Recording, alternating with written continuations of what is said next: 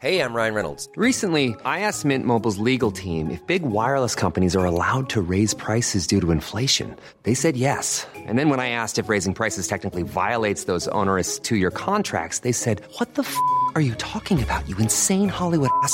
F- So to recap, we're cutting the price of Mint Unlimited from $30 a month to just $15 a month. Give it a try at mintmobile.com slash switch. $45 upfront for three months plus taxes and fees. Promo rate for new customers for limited time. Unlimited more than 40 gigabytes per month. Slows. Full terms at mintmobile.com. Millions of people have lost weight with personalized plans from Noom, like Evan, who can't stand salads and still lost 50 pounds.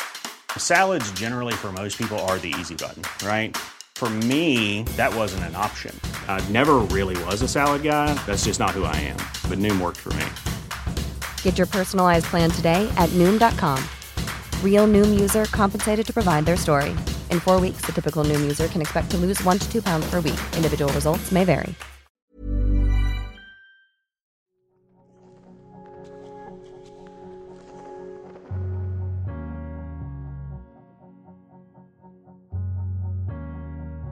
Hello, and welcome to The Chat Returns, a mini series of conversations about our relationships with the world's greatest animation studio, Studio Ghibli.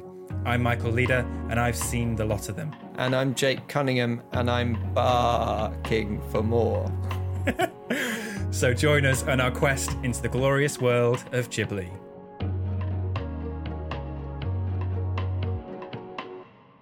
Jake, welcome back to The Chat Returns. Your pun this week made me giggle, uh, giving a little bit of a taste as to who our guest is this week. Would you like to expand on that? Yeah, uh, I hope we've got some Shaun the Sheep fans uh, in the audience listening to this podcast, um, because today we're going to be talking to Peter Lord.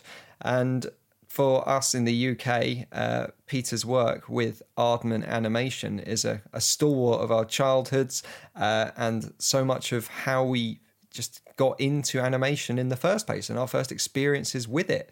And as we know, has a huge crossover with Studio Ghibli as well. Absolutely. Since recording this interview with Peter, my uh, my toddler has become obsessed with Morph, which of course was one of Peter's you know co-creations back in the 70s and 80s.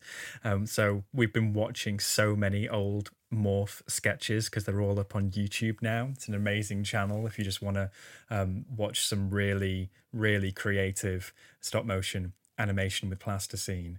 But yeah, the connection between Ghibli and Aardman is really fascinating, isn't it?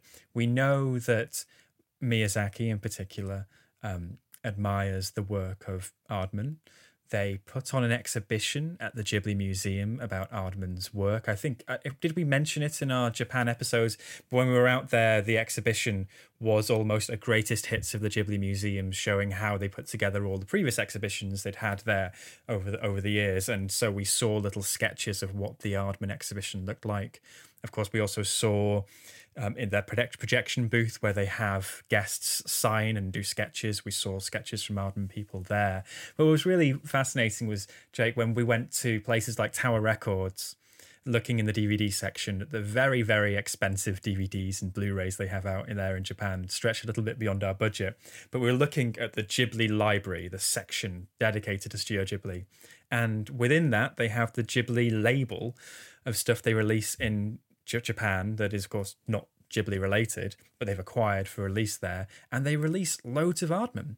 So we really wanted to uh, disentangle this uh, this relationship and see where it started and why not talk to the co-founder of the studio himself peter lord Yeah, this was such a lovely conversation to have with Peter. Um, we got into so much of what you're talking about there, Michael, and just just anything that takes us back to the museum, uh, particularly after a year of not being able to travel anywhere, feeling so nostalgic about that trip that we managed to sneak in just under the wire uh, in November of 2019, and that that exhibition.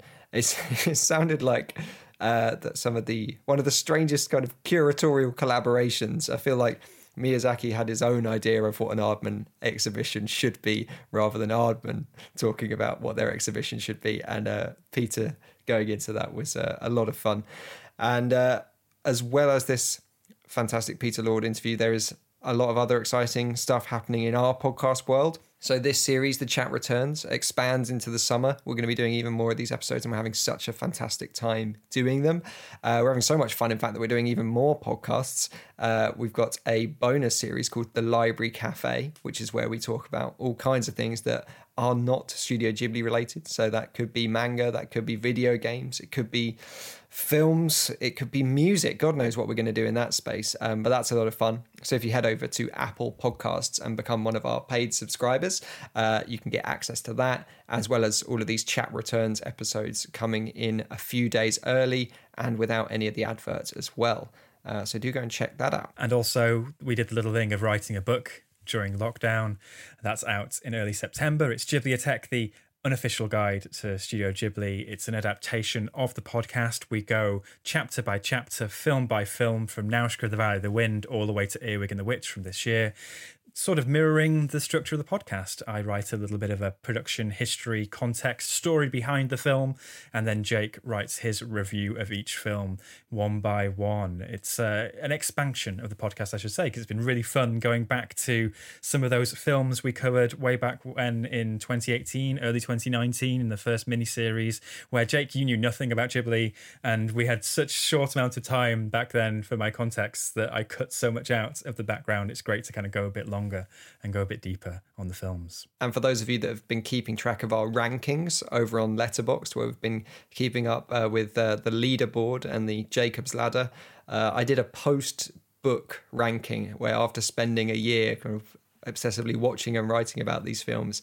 I had to reevaluate them. So if anyone's curious about the the current standings of uh, our Ghibli rankings, do go and check us out over there as well. That's enough of that. Uh, let's talk to Peter Lord.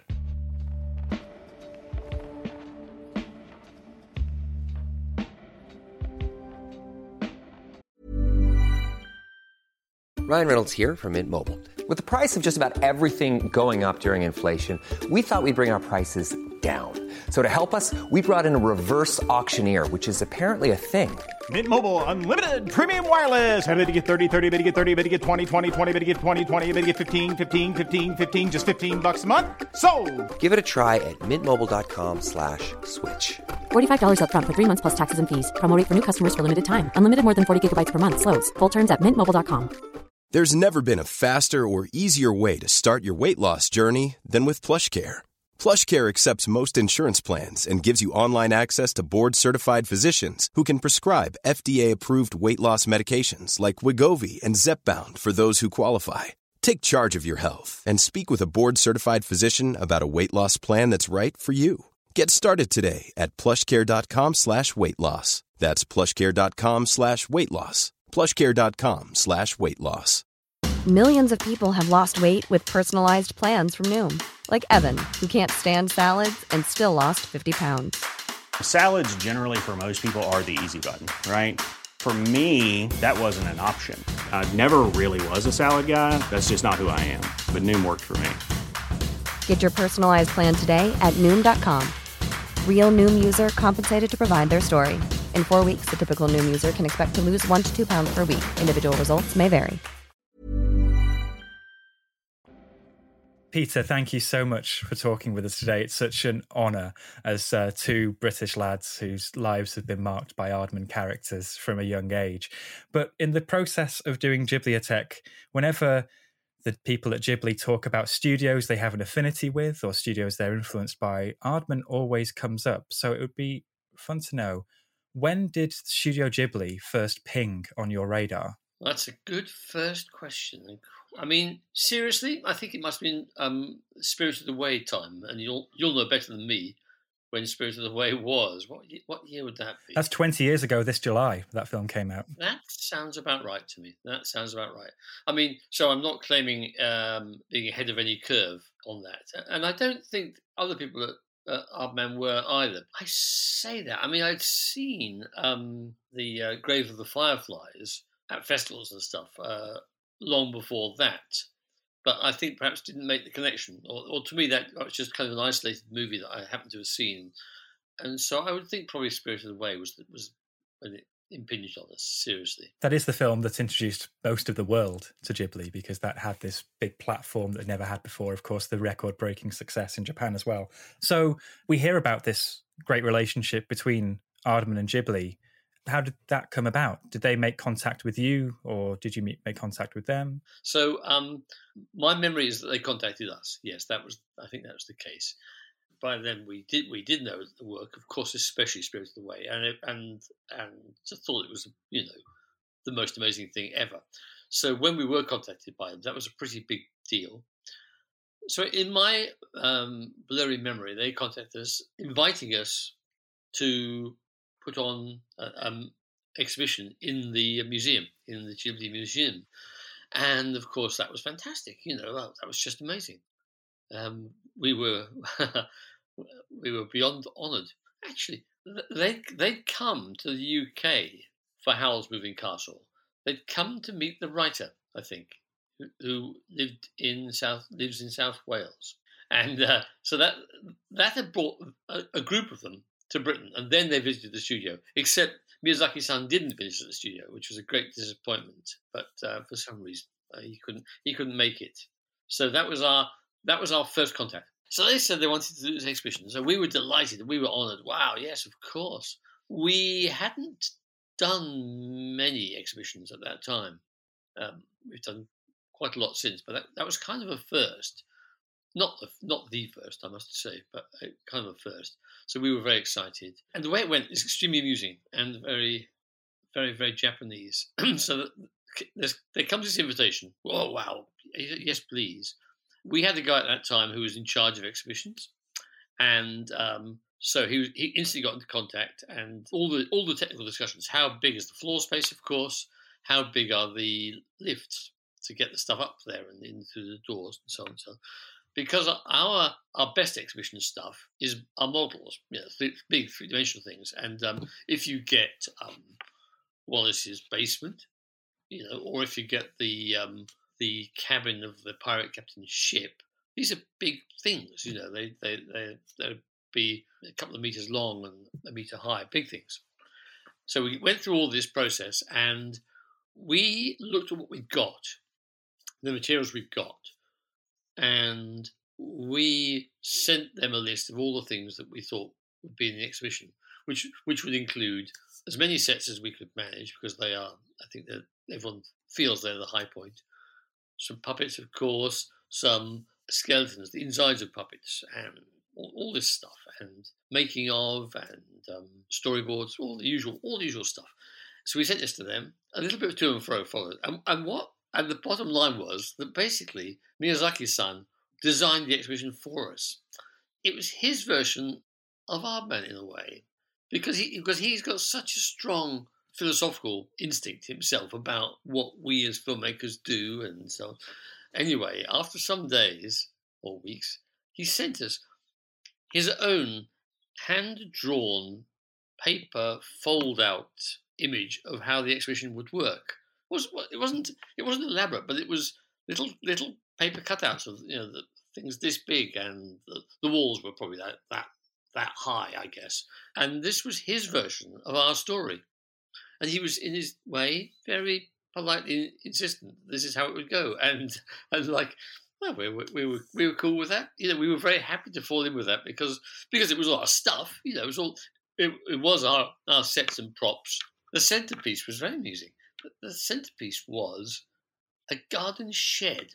Somewhere the the Aardman origin story that we'd started out on the kitchen table, which is in fact true, and somehow morphed into we started out in a garden shed, which is less true, but more but prettier. And so so we sent the garden shed and it was full of amusing English things. I mean, obviously just real English things, but um, but things that we picked because they were like super British, you know, like golden syrup tins and I don't know.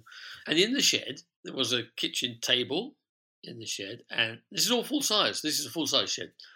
And on the table there were some little little characters, and then there was a 16 millimeter Bolex camera on a tripod, which is all kind of true.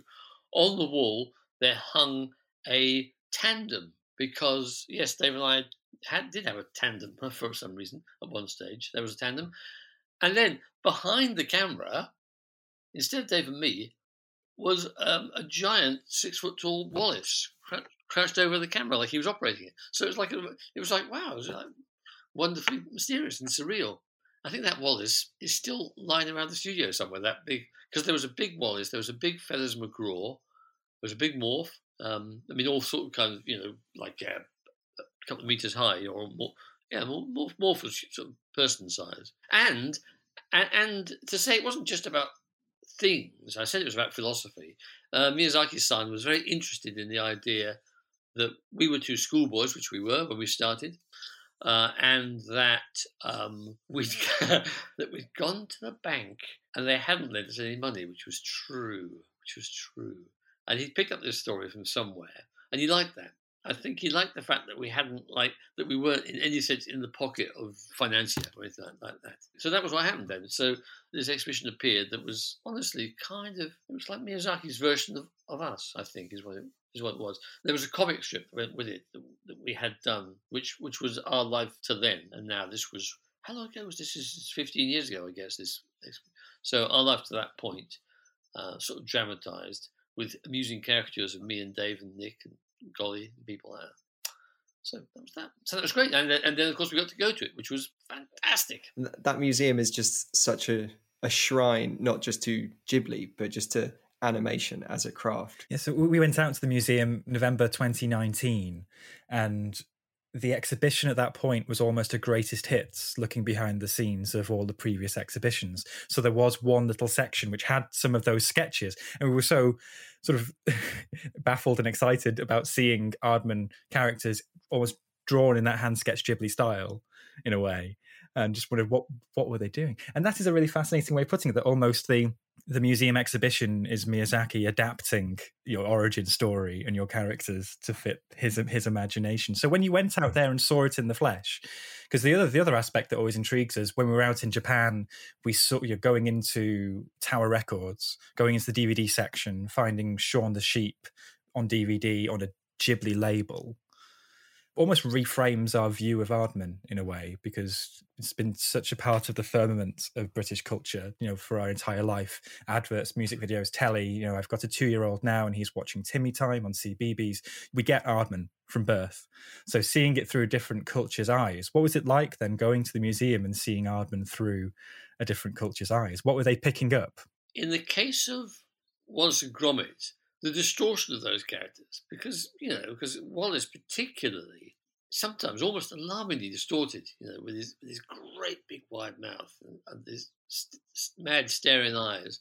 And although you know I can't imagine any Japanese artist coming up with that it seemed to really click. It just seemed to work for them. And and Shaun the Sheep I mean I suppose I'm saying that the, the, the design pleased the Japanese eye or something as simple as that you know. It's funny with uh, Shaun because something not now connected with Ghibli, but Shaun is continues to be you know pretty popular in Japan. In fact, all the best merchandise is Japanese. You know, absolutely, all the stuff that turns up at work, strange cases full of lovely stuff. It's always Japanese, and um, we have agents out there now, and they set up. There's a, a small Shaun Sheep land, not very far from Kyoto, um, which is most most extraordinary. It's it's so hilariously extraordinary. Wow, it's a beautiful place. It's called Rosa and Berry, and and uh, there's a big English garden. They're very Anglophile. They have, of all things, an English garden. You know, like Japanese gardens to us are so amazingly beautiful and spiritual, but this is all full of hollyhocks and roses and, and stuff like that. English garden, and then you get on a train and you wind up the hillside on a train, and at a certain stage, there is the farm, the farm, the farmhouse from Shaun the Sheep, perfectly recreated but full size. It's just absolutely, absolutely amazing. And it, but it sits, but you know, it's quite. I don't know much about geography, but um, it's fairly, it's fairly south. You know, it's very, it's extremely warm, warm and humid. So the so the forests have the general look of sort of bamboo jungle almost. You know, and there in front of me is this Yorkshire farmhouse stood there, surrounded by surrounded by sheep. That's very good. So yeah, they do. They seem to work anyway. But when we were when we were at Ghibli, I mean, I mean, the museum made a huge impact. And the little here's a little detail that I remember, which is quite hard to describe. Um, we were we were shown around by by Miyazaki-san, and that was a great that was fantastic.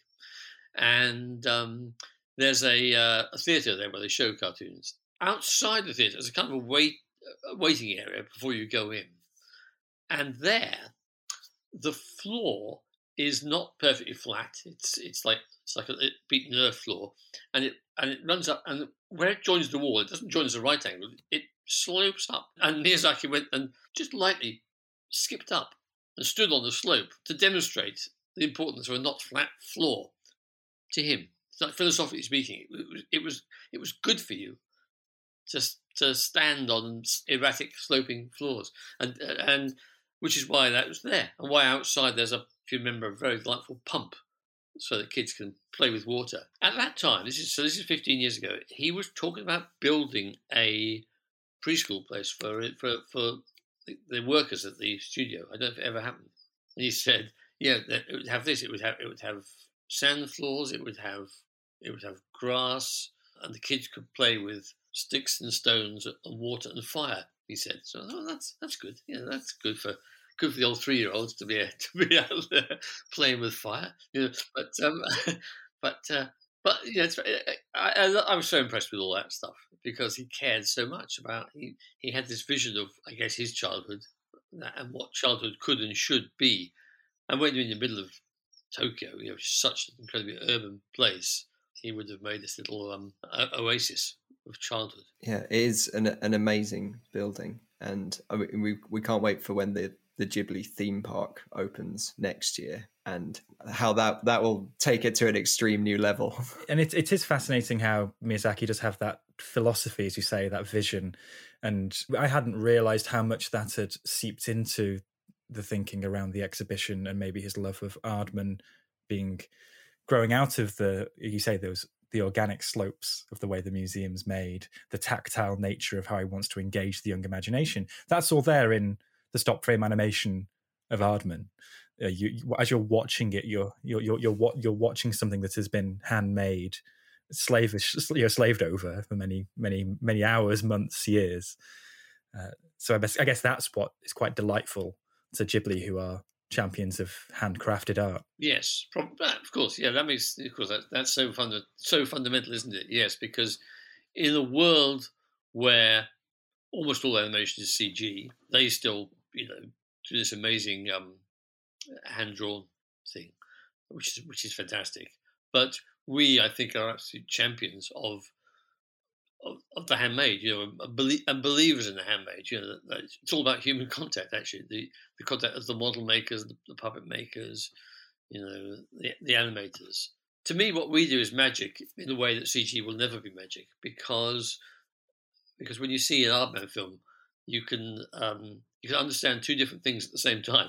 And you can, one is the first thing, of course, the most important thing is you understand the story and the characters. That's the most important thing that you care about the characters. You're absorbed by the story, amused by the jokes, and so on and so on. Um, but at the same time, as you're feeling all those things and believing the characters, at the same time, you know you're watching puppets miraculously come to life, and that's great. That's fantastic. And, by the way, that's why um, that's why people love like, things like the Muppets, you know, because it's the same thing. You, know, it's just a piece of felt being being manipulated by hand, but you but you believe it as well at the same time. That's that's to me that's true magic. Just going back to that word tactility, uh, thinking about Ghibli's films, it's not actually Miyazaki who I think of as kind of representing that tactility on screen. It's more Isao Takahata and particularly his later works where you can see the brushstrokes and the charcoal and the lines actually on screen in the films. Beyond the Miyazaki films, were there other um, Studio Ghibli films that after that you once you had seen Spirited Away that you kind of begun to explore into the rest of the filmography and realized what other gems were there. Yeah, yes, yes. Uh, I was lucky enough, uh, very fortunate, to go to a festival in Italy called Castelli Animati, which sadly doesn't exist anymore. Uh, it was in a little, little town south of um, Rome. And the other guest when I was there was was Takahata. So we we were there together. So um, I can't say that we sat and chatted very much because it's difficult. It's difficult in translation. You know, it's you know.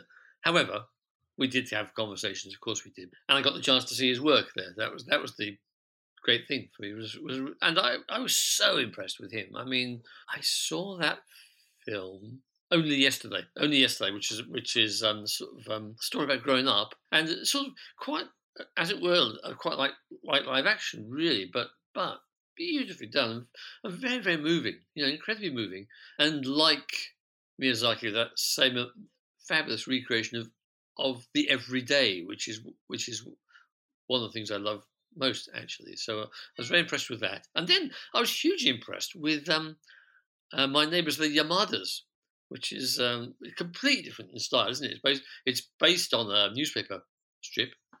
Um, I, I, understand it's like a sort of a three panel strip, I, I, believe. So to take that and blow it up into a feature length thing is itself an amazing achievement of filmmaking, I think. And it made made me laugh. I thought it was really, really, really funny and charming. It's really interesting. That film that film is consistently picked on this podcast by animators. Oh, good, good. Because uh, I loved it. I really, it really struck me, you know, and uh, I can't, I can't remember what, oh, what happens, but I, do remember the, the, I just remember the ending. I just remember the ending when he's kind of drunk and drunk and singing. It was uh, brilliant. I thought. And then the other, the other one, which which which was certainly eye catching, was the, the weird one about raccoons, and that was just like a dream vision, a dream vision of weirdness of of of, of Japanese folk characters, mythological characters, all tumbled in together, a bit like uh, as in Spirited Away. Well, there's something about the Pom Poko characters because they have the magic to transform that is a bit like Morph in a way. It's it's a stretching and changing shape at their own will. Yeah, maybe that was it. I, I do. I also remember. I do remember at um. So Takahata was very um, polite, sort of contained. You know, the guy that ran the festival was called Luca Luca Raffaelli, and he's a little charmer, a charmer, but a mad loon, a mad loon, and and and he'd come rushing into the cinema, and say, hey, you know, buongiorno tutti, and and then and, and just start talking, and um and spontaneously, if you happen to be stupidly sitting in the audience, he'd call you out just on the spontaneity to come and say something about a film you knew nothing about, this kind of. Just very, very shambolic, and I don't think Takahata really quite was into this dangerous, unreliable um, nonsense, and and uh, it was all it was held in a, a, collapsing cinema, which was hilariously called the Modernissimo, which it was not, and uh, uh, which sadly is gone now, sadly. And so there was he, Luca had, had organised that, that we, we, because I was there and Takahata was there, we both directed feature films, that we could just have a, an hour's talk about directing feature films. You know, come on, you guys, come, you guys come in and have an hour's conversation about directing feature films. So I turn up dutifully, and Takahata wisely didn't turn up. He probably wasn't comfortable with this chaos, and um, uh, so that that was great. So that left me with an hour of spontaneous talk to a to a large audience without anyone to talk to. Still, it worked. It happened. that's that's marvelous. So part of what I said that I enjoy with these interviews is giving a new appreciation of some of the filmmakers and guests we have. So as I said, we've known and loved Aardman for years.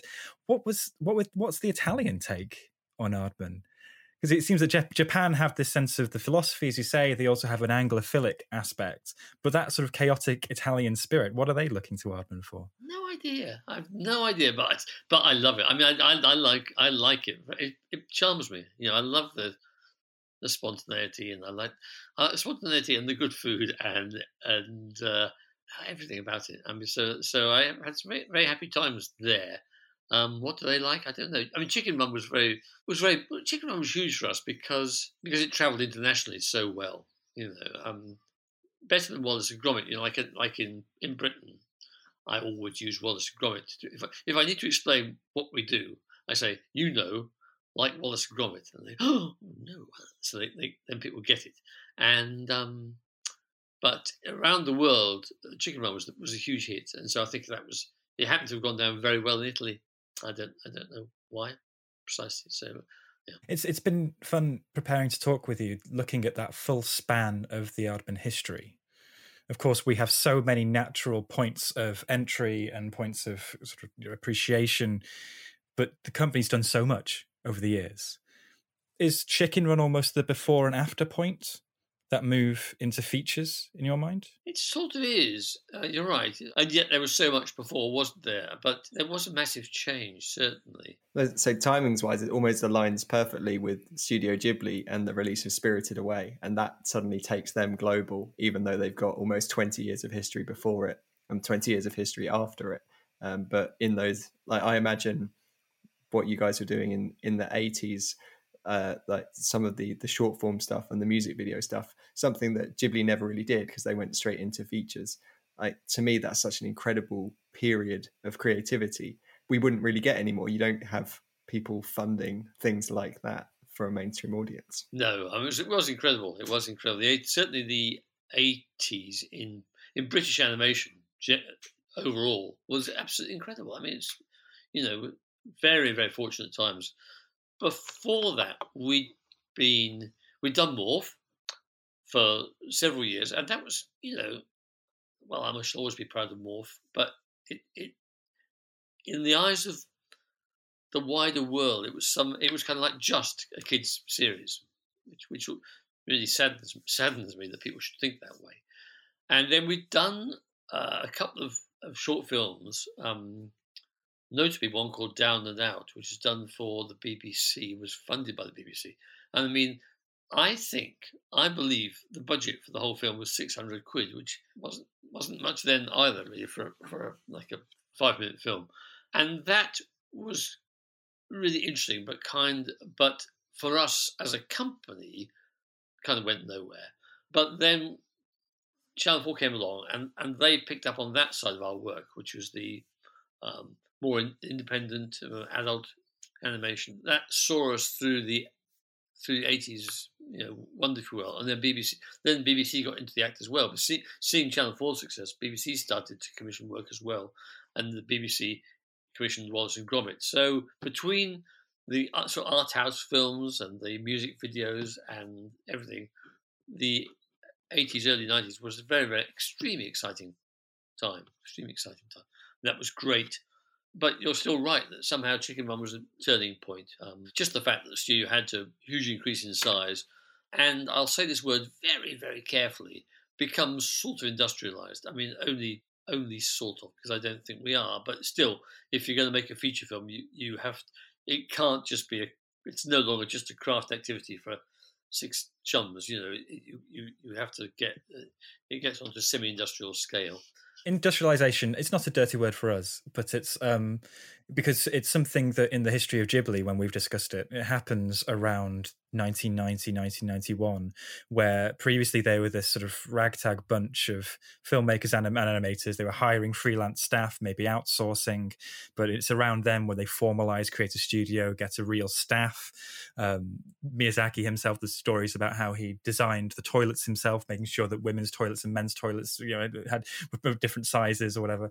But um, it's a very important part of a process for a studio, particularly when you're going from the kitchen table or the garden shed to a, you know, a, a, a full, full, you know, full fledged studio as Aardman did.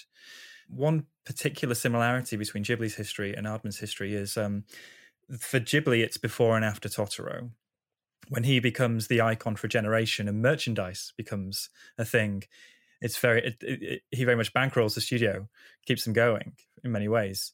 Whereas with Aardman, you created several characters that have been icons for generations. And I wondered how, what goes into creating a character that kids love. What's the responsibility that comes along with that, and how does merchandising play into it, and how does that free you up to make crazy stuff? I'm perfectly happy to say the fact is that it's Nick Park's style. The thing with the two, the two bug eyes touch, touching in the middle of the face, and the big wide mouth. Although although course, um, Sean doesn't have a big wide mouth, except except very occasionally. Um, but uh, there's something about his graphic style which is extremely compelling. You know, just I, you you you just look at it and you think, well, I can't explain it and I, and I can't bottle it, but it's true, and you can't fake it either. You can't just turn it on; it just happens. I don't know. It's extraordinary. He just does. He just does it. I mean, it is. It is genius. It's what is, I mean, Nick is a genius, and um, I've often thought yeah, if you look through, if you were to look through a book of cartoons from from in the 60s, 70s, 80s, you know, of, of um, newspaper cartoons, you would see endless characters with, with bug eyes and big smiley mouths. That's what you know, everyone does that. But somehow, the magic of the way Nick put it together in three dimensions is very, very special. So that's that's really, really important. Responsibility is, is an interesting word to use because it is a thing you associate with Ghibli. If you're going to be successful and make a big impact, there is responsibility that goes with that to to to treat your audience well to treat the audience with respect, to not to not. I mean, the word for merchandising and stuff, the widely used word, even in, in, in Aardman, sometimes is exploitation. You know, because it's, it's it happens to be that's the word people use. You know, oh, you're going to exploit the characters means you're going to, you know you're going to make money out of the characters, and you've got to be very careful of that. You've got to be very very careful that that's not what you do. That you're not, you know, you know, like nobody band would dream of exploiting Wallace and Gromit or or Shaun the Sheep. But those, but those are the words that are used in the outside world. Yeah, but uh, and I mean, Aardman now, by the way, um, we're going through another kind of amazing revolution, which you can't see yet. But but give it like uh, three or four years, and people are going to be very astonished and impressed by the different things we're doing, different styles, different voices. That that feeds into another question what is the what is the secret to success for a long running studio? So Ghibli was very much founded on Miyazaki and Takahata, and you know, we love films by other filmmakers they've you know they, they, they've fostered, but they don't often stick around very long. But Aardman, you know, have a similar deal where it's a couple of key figures founded it, and maybe a couple of figures came in along the way. But what's the secret to keeping that that fresh? Those those voices, that talent. I don't know. We've been very lucky. I mean, we've been very lucky. I mean, I think Nick and uh, Richard Starzak, who's always called Golly, you know, these those were great, fortunate meetings. You know, an awful lot of success is based on fortunate meetings, meeting the right the right people at the right time with the right ideas it's funny. Well, I think I think there's always a conversation, a healthy conversation between doing what you know the audience loves and um, doing new stuff. You know, and and of course that conversation always goes well. You're you're not going to find out what the audience loves unless you do it. You know, so you've got to do new stuff. And actually, we haven't, except in feature films, in the past, maybe between sort of uh, in the 2000s we didn't do much except feature films, I suppose. We, and we didn't create many new characters. A big part of the story is is our our new best pals, the uh, the streamers, because because so, so there's a lot of money about. There's a lot of money, uh, which before there wasn't. So, like in the past, in say 2005 or something like that, if we had an idea for a kids a new kids series with new characters, it was unfortunately very very difficult to fund it because it's it's expensive it's a very expensive game, uh, and so we didn't do much. You know, we we we just did a lot of Shaun the Sheep actually. But now that that um, streamers have come along with sort of realistic budgets, suddenly it's all possible again. So that's that's that's very exciting. That's the business side. That, But the business side is nothing without the creativity and the and the creativity. I think. I mean, for me, you, you have an instinct for people who are really good, and there aren't many of them. You know, I mean, I mean, really good. You know, special people, and the trick is when you see him to, grab them if you possibly can. I think that's the that's probably the secret right there. I wanted to just tell you as a matter of interest because I think it was interesting. I went when we went to um, Ghibli, so we went to the museum, went to the um, studio, went to Miyazaki's personal shack across the road where he was working, and he was working on Ponyo at the time when we were there and it was just so interesting because we. Uh, uh, have you been there in his inner sanctum? No. So we we stood outside the uh, the office, and and someone actually came out and asked us if we were lost. And we said, no, no, we're we're quite happy to just stand here and look at the sign, and then we'll leave. We promise. well, it was, it was very it was very good inside. Very very amazing, amazing, delightful place. But there was one room where there was him uh, and story artist and the layout artist, and there were about there were about there were four of them in there, I think, and they were they were sort of working out Ponyo, and there were all these sequences dotted about the place in the sketch form on the walls, which you know it's impossible to guess what the story was about. Absolutely impossible. Just one one bonkers thing after another on the walls. and and actually, that's kind of like what the film is like as well. I think you know, it's like it's just.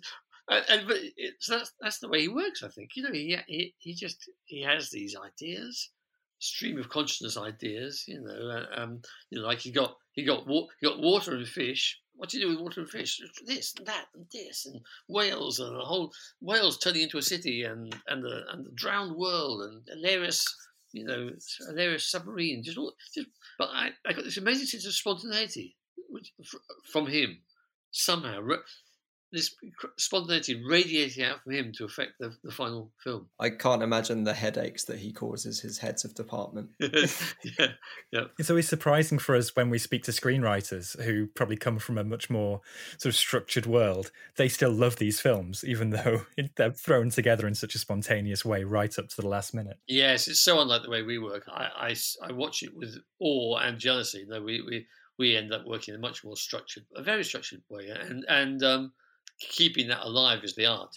You know, is not not not not suffocating the structure and you know, overthinking everything. Well, we we've talked about a lot of Aardman and a lot of Ghibli, but at this point in our podcast, because we've covered all of Ghibli and we've gone on to explore Cartoon Saloon and the works of Satoshi Kon, and we're kind of broadening our horizons we'd love to ask what do you think we should do next? Like who should be the next people that we explore the worlds of? Like, who are the animators that inspire you or that you took stuff from that you think are worth kind of getting into for an extended period of time? Well i would always say the quay brothers because i just think they're, they're the most interesting extraordinary guys.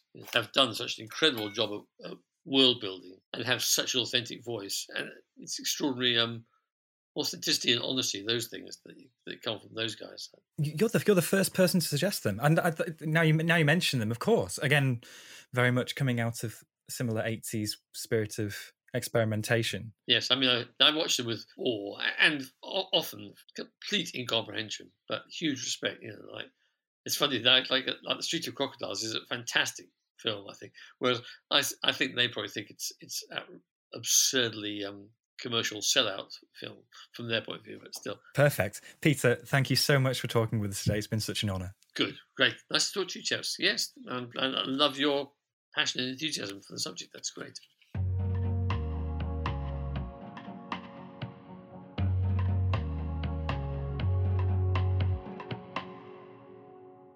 Thank you so much to Peter Lord for talking with us for this episode. So interesting to hear about that relationship between these two great studios of animation, but also so great for us to shine a spotlight on Aardman, who really, because they're such a fixture in the furniture, almost from birth for many British people, uh, they often go overlooked. So, really great to give them um, a little bit of space in the Ghibliotheque to talk about their work. Well, and we're very excited about Robin Robin, which we've only just seen the first look of it, um, which is a felt animation, a new look for Aardman, and that's going to be coming later in the year. Uh, and we're both very, very excited about that. Uh, and if you want to keep up with us in the in the meantime, in between these chat returns episodes, you can do so on Twitter, where we are at Ghibliotheque, or if you want to email us, uh, we're ghibli at little.studios.com. And if you want to keep up with us individually, Michael's over on Twitter at Michael J. Leader. And you can follow Jake at Jake H. Cunningham.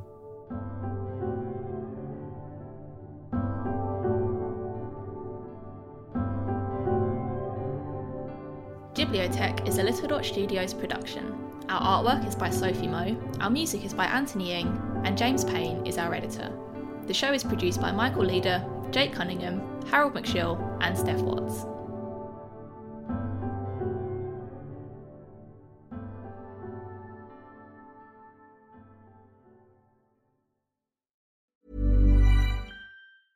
Planning for your next trip? Elevate your travel style with Quince. Quince has all the jet setting essentials you'll want for your next getaway, like European linen, premium luggage options, buttery soft Italian leather bags, and so much more. And is all priced at 50 to 80% less than similar brands. Plus, Quince only works with factories that use safe and ethical manufacturing practices. Pack your bags with high-quality essentials you'll be wearing for vacations to come with Quince. Go to quince.com/pack for free shipping and 365-day returns. Save big money when you start your next project today at Menards. Check out our great selection of garage and utility lighting options in stock, ready to take home today. We carry everything to help you illuminate whatever project you're working on. Shop garage and utility lighting products in store at your nearest Menards. You can also view all of our entire selection of lighting options today on menards.com. Save big